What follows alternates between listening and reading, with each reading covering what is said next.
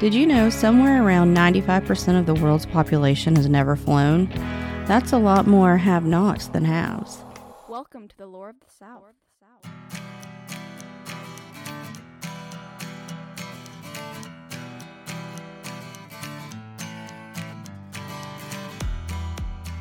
Follow the show on social media to keep up with what's going on and to see pics that go along with each episode. Search for Lore of the South on TikTok, YouTube, Instagram, and Facebook. Welcome back to Lore of the South with me, Kelly Cruz. How the heck are y'all doing? Y'all, this year can take a long walk off a short pier. Pretty sure that we've released an episode since I had surgery. But y'all, my my brain still's not acting right. Think it's oxygen deprivation. Um, it took me about three weeks to feel all right after the surgery, and then all of a sudden, all I could do was sleep. And the freaking anemia was kicking my butt again, and we had plans. We went down. My mom and I went down and visited my aunt my cousin. Hey, Aunt Becky and stuff. If y'all are listening, um, we all met up in a condo down in Sarasota we had all sorts of plans. We are going to go visit the Ringling House, um, the Circus Museum, and I was going to have all kinds of info and stuff gathered from this trip to share with y'all on the podcast. But y'all, I spent three days moving from the bed to the couch. That's how exhausted I have felt. And then on the last day, I made myself go out to dinner with everybody. So I'm glad I at least got to do that much on our little trip. Um, we got back to town this past Thursday, and I had an appointment with the hematologist for another round of infusions on for Friday after we got back, and they did an IV. They got the infusion going. That takes about a half hour or so. And then the amazing nursing staff there looks at me and they can tell I'm not feeling just right. And they ask what's going on, and I describe how weird I feel.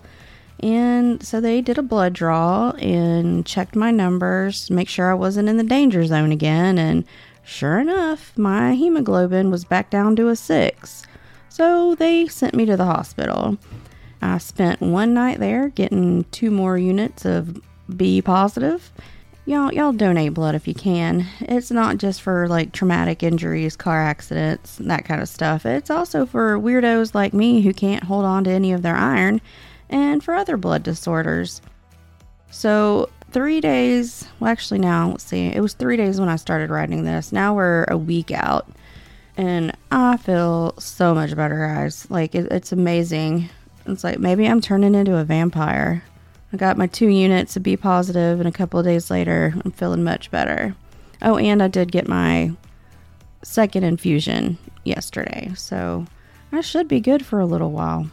But yeah, thanks to the local hospital, the blood bank, and people who donate blood, because y'all, I would be in even worse shape if it weren't for them. And also, y'all, be nice to nurses those are some darn hardworking people and they deal with and see a lot. Y'all, I got a roommate halfway through my stay and she and her daughter were so rude. They threatened to cuss out the nurses over a bed alarm. I mean, why? Because they're looking out for your best interest and trying to keep you from hurting yourself? So you're going to cuss somebody out for that? I mean, come on. But I digress. Y'all, everybody just be nice. What else? Let's see. Um, Hayden's home from Europe. Um, he said it was a trip of a lifetime, y'all. Um, did I share any pics from his trip? I don't remember. If y'all want to see some, let me know on social media. Um, the oldest and youngest are getting ready for back to school. The oldest, she's finishing up her AA, and our youngest just found out she got into her surgical tech program she applied for. And Hayden is still working with one of the bread guys that's buddies with Michael. So the Cruz kids have got all their fall seasons lined up for them. I want to thank all of y'all, you listeners, and for especially the Patreon supporters, Sydney, Judy, and Elle, for hanging in there with us. We really do appreciate you, one and all. With that, let's see what I have dug up for our history making news.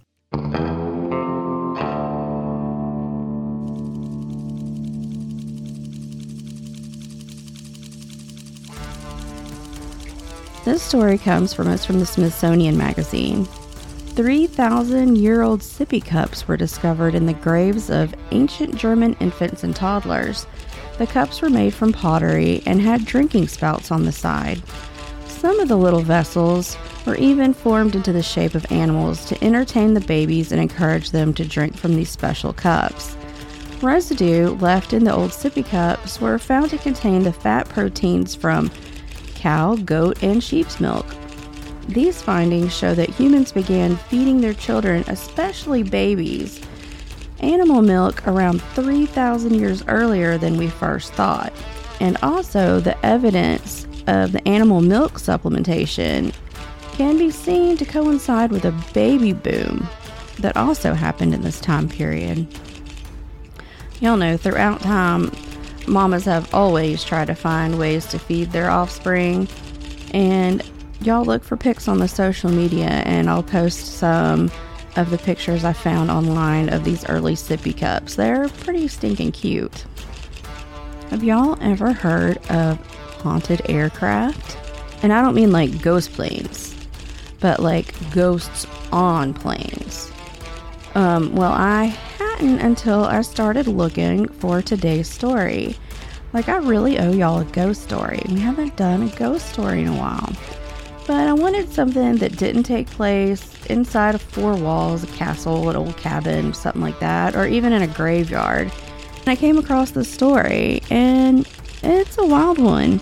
Some of the people, or victims, if you will, in this story are still alive and can be seen in interviews about their nightmarish experience in documentaries that can be found on YouTube. There's one on more on the spooky side on Discovery Plus. I'll link both of them in the show notes, so y'all be prepared. In this episode, we have a mass casualty event, a plane crash, and some swamp critters. Welcome to episode 69 Nightmare in the Everglades, Flight 401.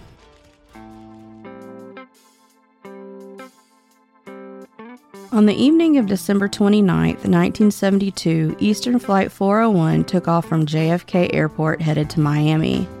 There were 163 passengers on board, 10 flight attendants, 3 cockpit crew, for a total of 176 souls on board, which included two off duty airline employees who occupied jump seats. The aircraft was brand new, it had just been delivered to the airline back in August.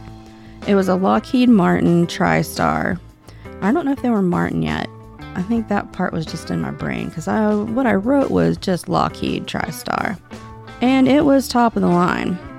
Many aircraft of today are based on this design. Cockpit crew were pretty excited about flying this bird with all of its new gadgets, and the passengers on the plane were looking forward to a New Year's Eve spent in the warm South Florida climate. The flight started off run of the mill, everything status quo. They were cleared to lift off at 7:30 from JFK, though the flight wouldn't actually leave the ground until around 9:30. Flight 401 was captained by Robert Loft. His co-pilot was Albert Stockstill, along with flight engineer Don Repo. Also in the cockpit was Angelo Donadeo, an off duty technical engineer who was returning home from an assignment in New York City. He was one of the guys occupying a jump seat.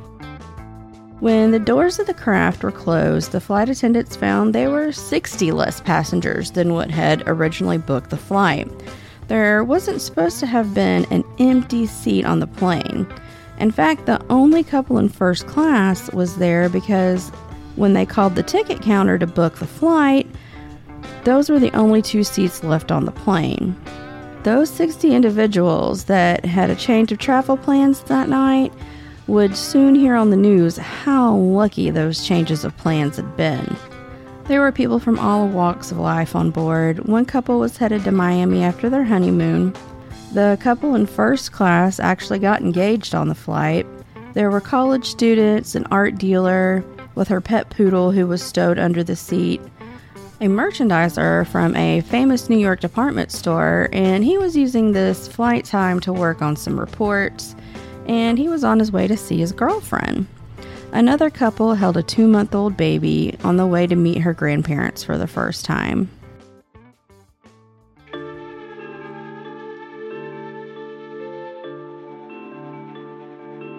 Flight 401 was headed south, and once out of the northeast, the weather was nice and clear. The pilot engaged the autopilot, and they began what seemed to be, at first, an uneventful flight. 401's flight plan would take it over Virginia and North Carolina, then 155 miles east of the Florida coast out over the Atlantic.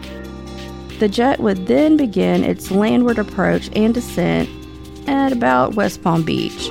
The passenger's view of the ground was described as a void of blackness to the east, which was the Atlantic, and a void of blackness to the west, which were the Everglades. And what lay between, shining like a beacon, was the city of Miami. Eastern Flight 401 began its approach into Miami at 11:32 p.m. It was from the jump seat behind the captain that Don Diego noticed they were coming in at a west approach, and it was about this time that he spotted a warning light blinking on one of the control panels. First the light, and then they heard the warning sound that accompanied it. The lights and the sounds were saying that there was a hydraulics issue in the nose gear, and it was not lowering. Stockstill, who was landing the plane, called further attention to it. Then Loft, the captain, he told the crew that he was going to raise the gear and then lower them again. Kind of like the airline version of, did you try unplugging it and plugging it back in? When that didn't work, they radioed ground to let them know what was happening. Ground ordered the captain to take the aircraft back up to 2,000 feet and circle the airport and retry their approach. So the flight crew climbed back to the ordered cruising altitude of 2,000 feet, and the pilot ordered the autopilot to be re engaged while they sorted the issue. On an odd note here, the craft that was just ahead of Flight 401, National Flight 607, was also experiencing problem with its nose gear. The crew completed one full circle around the airport and they still couldn't get the indicator light to light up. They were beginning to think it may have just been a blown bulb, but they radioed ground again to update them on the situation. Flight control then orders them to remain at 2,000 feet and this time go do a lap out over the Everglades to make a larger circle around the airport. Around this time, the passengers, especially the ones who flew a lot, along with the cabin crew, were starting to take note of what was going on. Why had they started the descent over Miami and now they were climbing again? And why could they no longer see the city lights below them? Meanwhile, in the cockpit, they continued to try to get the indicator light to light up. Stockstill finally manages to get the button pulled though for some reason he doesn't try to replace the bulb. He then proceeded to plug the button in sideways and jams it. Meanwhile, Loft orders Repo, the engineer, down into what was called the Hell Hole, a small area below the cockpit that had a small porthole window that um, they could use to view the landing gear. Meanwhile, the Miami ground control was all hands on deck for the flight that was coming in that was first to report the landing gear issue. They had fire and rescue waiting on the runway and kind of left 401 to its own devices, thinking their issue was only an indicator light, and thought the issues from Flight 607 were their main concern. Flight 607 landed without any issues. But Flight 401 was somewhere over the Everglades and didn't know if it had a full set of gear down or not. Repo reappeared from the hellhole and reports that he couldn't get eyes on the landing gear. Loft then throws on a light switch and sends Repo back down to try again. With Flight 607 safely on the ground, the flight controller turns back to a screen and sees that 401 has lost about 1,100 feet in altitude. He radios the flight, informing them of this, and then instructs them to head back to Miami and gave them the runway they were authorized to land on. Once off the radio, Stockstill turns to Loft, informing him that there was something up with the altitude. Both he and Loft had been so distracted by the blown light bulb they had failed to watch the altimeter. depending solely on the autopilot to keep them aloft. The crew and the passengers in the cabin once again had began to notice a descent. But why was it over nothing but blackness? Where were the runway lights of the airport?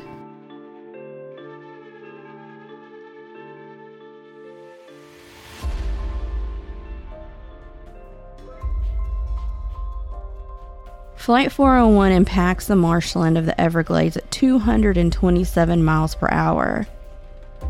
Where the crash occurs, the grassy marsh is only about 8 feet above sea level. The sawgrass grows to over 10 feet in places, and the ground in the most solid of locations was thick mud at best. The left wing hit first, then the landing gear, then the body of the plane. It cut a huge gouge through the tall sawgrass, traveling a third of a mile, all the while breaking apart and scattering both plane pieces and people in its wake. The fuselage broke into five large chunks, but not before the plane did a 180 in the mud. That's probably what slowed and stopped its forward momentum. Inside the passenger cabin, they had zero time to react. One second, it felt like a normal descent. One passenger even described the initial impact feeling almost like a normal landing. Then the plane made an aggressive bounce, and the people in the cabin knew something was very wrong. The plane and the people inside then began to be rocked about like they were on the worst roller coaster ever. A husband threw his arm around his wife, trying to protect her. They felt the nose of the plane make a sharp turn to the right. Then, an explosion erupted from the front of the plane. An enormous fireball rushed down the aisles, seeming to cling to the ceiling and grazing the tops of the seats. Then they were hit with a blast of cold air and then a wave of what they feared to be jet fuel.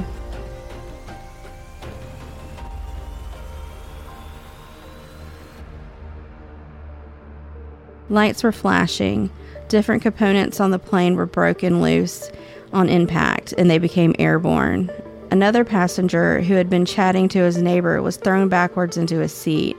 He said it felt like they were suddenly inside of a cardboard box that was being shaken by a giant. When the shaking stopped, he looked around at the destruction.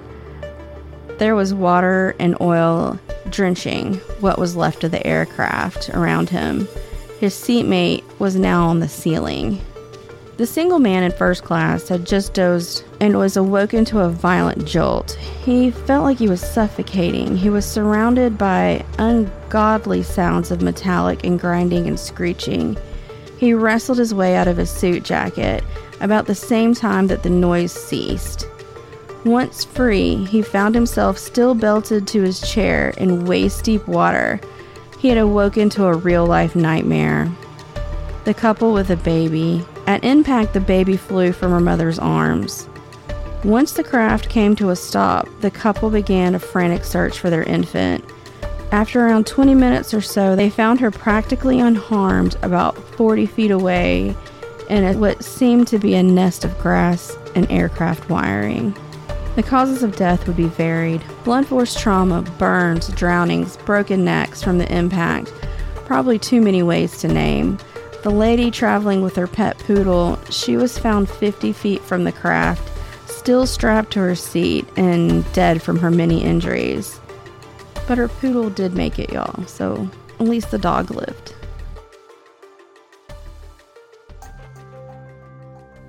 Other survivors describe the aftermath like this where Flight 401 had broken into five larger sections and huddled near each piece of the craft gathered the survivors like little islands of humanity clinging to life. Bud and Ray, they sped towards the disaster site. It took them about 15 minutes to reach the survivors. They would turn the fan off every so many yards to listen out to see if they could hear any cries of the survivors, and he turns the boat towards the screams. When he and Ray paused again, it sounded as if the screams were coming from behind them. They finally found where the plane had cut a path through the tall grass and followed it to the main wreck site. Bud describes the scene. When I first started working my way into the wreckage, I began seeing people, some of them laying in the water, some of them wandering around, walking, but very slowly. I got as close as I could without running over anybody, and then I got out. There were dead people everywhere, and everywhere I looked were half naked people, some completely naked. I felt so helpless.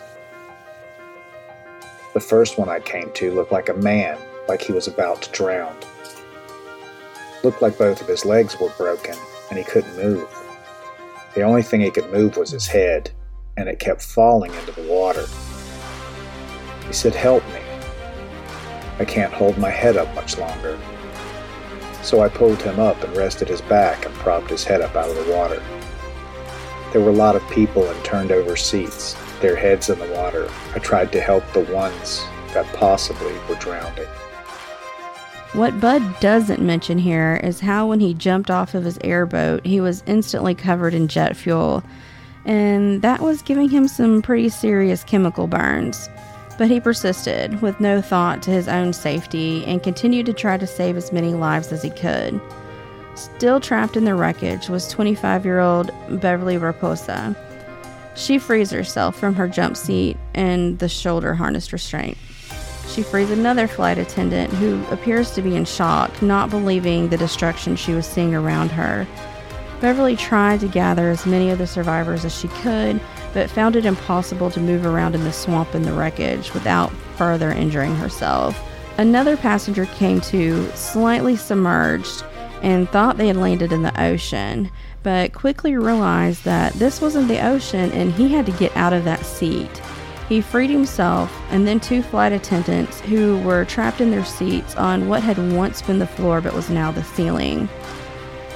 Back at ground control, the second that it was noticed that Flight 401 had fallen off of the radar, the nearby Coast Guard station was called, and they were in the air by 11:45 and on the search for survivors.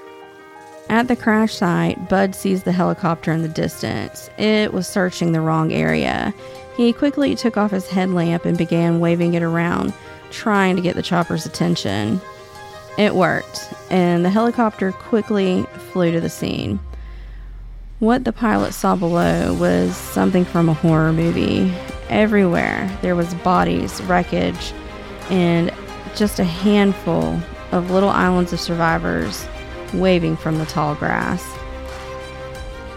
When the next helicopter arrived, they were having a hard time finding a place to land. It was a struggle, from what the lieutenant said. There were bodies everywhere and no place to land where we wouldn't have been on top of them. At 12:46 a.m., the rescue really begins in earnest. The Coast Guard, Florida Highway Patrol, Miami-Dade Police, along with all the other first responders, set up headquarters along a levee. Um, and the levee was about 100 yards from the crash site. That was as close as they could safely get to where the injured people were. Bud began acting as a shuttle. He ferried the rescuers to the crash site and the victims back to the levee, where the rescue vehicles waited. Captain Loft was found alive in the cockpit, but he told rescuers he was going to die, and he did before he could be freed. By the next afternoon at 12:30 on December 30th, the mission turned from rescue to recovery, and the first of the passengers' bodies were pulled from the Everglades muddy water. The local hospitals were thrown into organized chaos with so many terribly injured crash victims. There seemed to be a theme amongst many of them they had suffered major gaping wounds in the crash, but the mud they were all in probably packed the wounds and kept the passengers from bleeding out. The swamp mud was both a blessing and a curse. It kept some of the survivors long enough to be rescued and receive medical attention to only days later turn into gas gangrene. They had one almost surefire treatment for this, and that was to place the patient into a barometric chamber.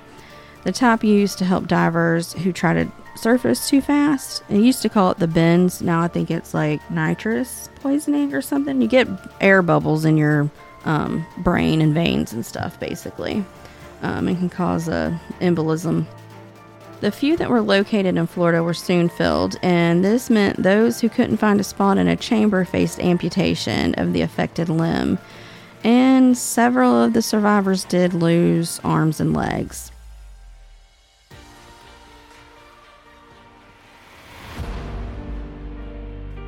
Now, what caused this advanced aircraft to crash in the first place? A long and thorough investigation was carried out. The flight recorders were listened to and analyzed over and over. The investigators ran a series of simulations to try and solve this mystery. But between the data they recovered from the wreckage itself and the testimony of the sole witness who saw what happened firsthand in the cockpit on that late night flight.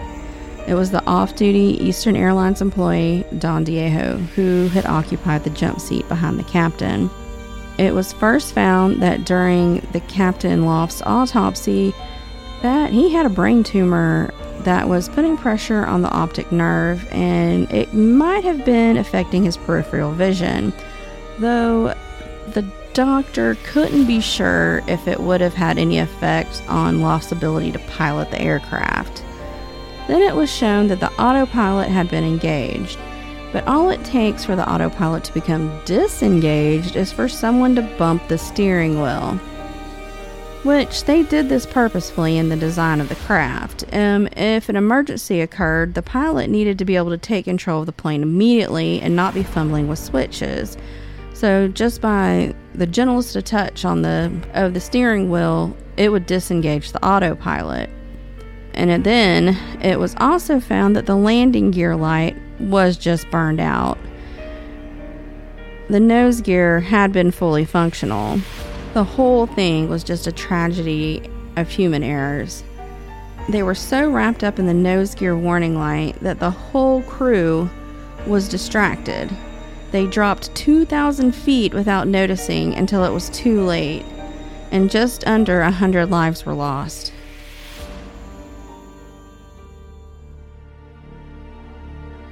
So, now, how about for the spooky bits? So, when Flight 401 hit the mud at over 200 miles per hour, the mud cushioned the craft, and many of the components of the aircraft were recovered and used in other planes. Bob Loft was spotted in his captain's uniform sitting amongst passengers one time, and Eastern exec even once claimed to have had a full conversation with Loft. The executive got up from his seat for a moment, thinking about his conversation and the man he was having it with. He finally realized he had recognized the man in the pilot's uniform it was Bob Loft, who had died on Flight 401. On a flight from New York City to Miami, the same flight path that 401 had earlier taken, another flight attendant got a scare of a lifetime when she opened an overhead compartment and Bob Loft was up there peering down at her. Another story goes that on yet another flight, the flight attendant was preparing for food service and was standing by the oven when she noticed a reflection in the oven door. She turned around, but there was no one behind her. She called to her fellow crew to come and pay witness to what she had seen, but the face was gone. When she described the man, she was told that it sounded like she was describing Don Repo. Don was also spotted making repairs to an oven on another flight. When the flight attendant asked the current flight engineer about it, the flight engineer said the oven was working and didn't need any repairs. Don seems to be a helpful guy or ghost. On yet another flight, Don was spotted sitting in the cockpit. This time he spoke up and warned of an electrical problem. It so unnerved the pilot that he canceled the flight. And y'all know what? A faulty circuit board was later found and switched out. For a while, Don was seen quite often in different cockpits carrying out his pre flight checks, still at work even after death. Eastern became very conscious of these goings ons, and everyone was threatened with instant dismissal if they ever spoke of being on a haunted aircraft. Also, any logbooks that mentioned something that vaguely sounded paranormal disappeared. Eventually, all of the salvage pieces from Flight 401 were replaced, and the sightings and hauntings of Bob and Don went away with the pieces of their last flight.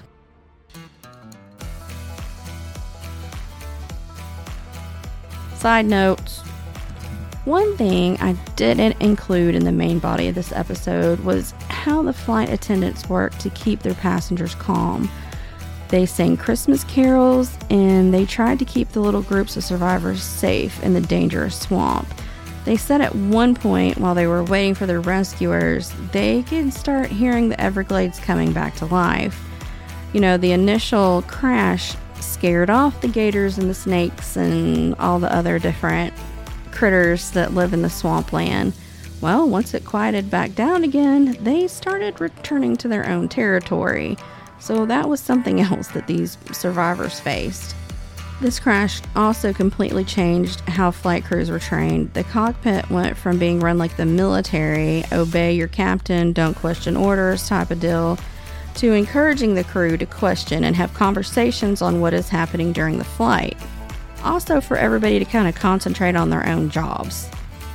And if there's an issue, then you bring it up. Or if you question something that someone else is doing or is happening, then you're able to speak up and you don't all have the anxiety of what is the captain going to do to us or say if we misspeak. They didn't have to have that fear anymore. And all of this was done in hopes that this sort of horrible accident wouldn't happen again. Also, y'all, I'd love to hear what you think about the hauntings of Flight 401. Yeah, if y'all have any comments about this, y'all make sure to do so when I post the pictures on social media. I'd like to hear what y'all's opinions on on ghost captains on airplanes. Do you think that moving some of those components from the crash flight could have induced hauntings on other airplanes? I don't know. Now, where are we on our oldest building by state? And as usual, it is brought to us by the Discoverer blog. Let's see, we have Montana and Fort Connah. It was built by Angus MacDonald in 1847. He was a Scotsman who was employed by the Hudson Bay Company. And then next, we have Nebraska with Bellevue's Log Cabin and y'all will understand why this place had a fancy name once I tell you who it was built by. It was built between 1830 and 1835 by Jacob Astor and his fur trading company. And as y'all may know, the Astors were the richest family in the U.S. for a long time. And again, y'all, thank y'all so much in there for hanging in there with us and waiting for this next episode to come out. And this was a long one, so I hope it makes up for that long wait. Did you really like what you heard? Consider checking out our Patreon for three bucks a month. You get two or three extra episodes, and they're commercial free because every once in a while we're lucky enough to pick up a commercial here and there. Um, look for us on social media Facebook, Instagram. Producer Mike puts together a TikTok every now and then. And you can also listen to the podcast on YouTube. All are underneath um, Lore of the South if you just search for us. Um, if you'd like to get in touch, have a show idea, or want to order a t-shirt, they're 30 bucks. That includes shipping and handling, and it's the um, it's the podcast logo on the front. Um, you can email us at loreofthesouth at gmail.com. Um, write a review maybe um, those go a long way to getting the podcast out there. Um, give us five stars and a few kind words, and I'll read it out loud on the next podcast. And with that, we'll talk to y'all later on Lore of the South. Stay tuned for a preview of our latest Patreon episode. What is the only mammal that can change its eye color based on the season? Mammal. A rabbit, a bison, a narwhal, or a reindeer? A reindeer. Yay! You did very well. That was a good. That was a good guess too, because I was like, "What episodes could we have done that would have had?" I think that may have been the Yule Lad one, Yeah, Probably. or it was at least a Christmas one. But good job. You almost made Professor Mike. Yeah, almost. By the way, Dr. Dre did get an honorary doctorate. I Told you. It was in like you. 2014 or something like he that. had yeah. to have. No way that man could be getting up there this old now and not be an actual honorary Dr. Dre. Right. That would not be right, y'all. If you loved what you heard, check out the Patreon page for exclusive content by searching for The Lore of the South on patreon.com.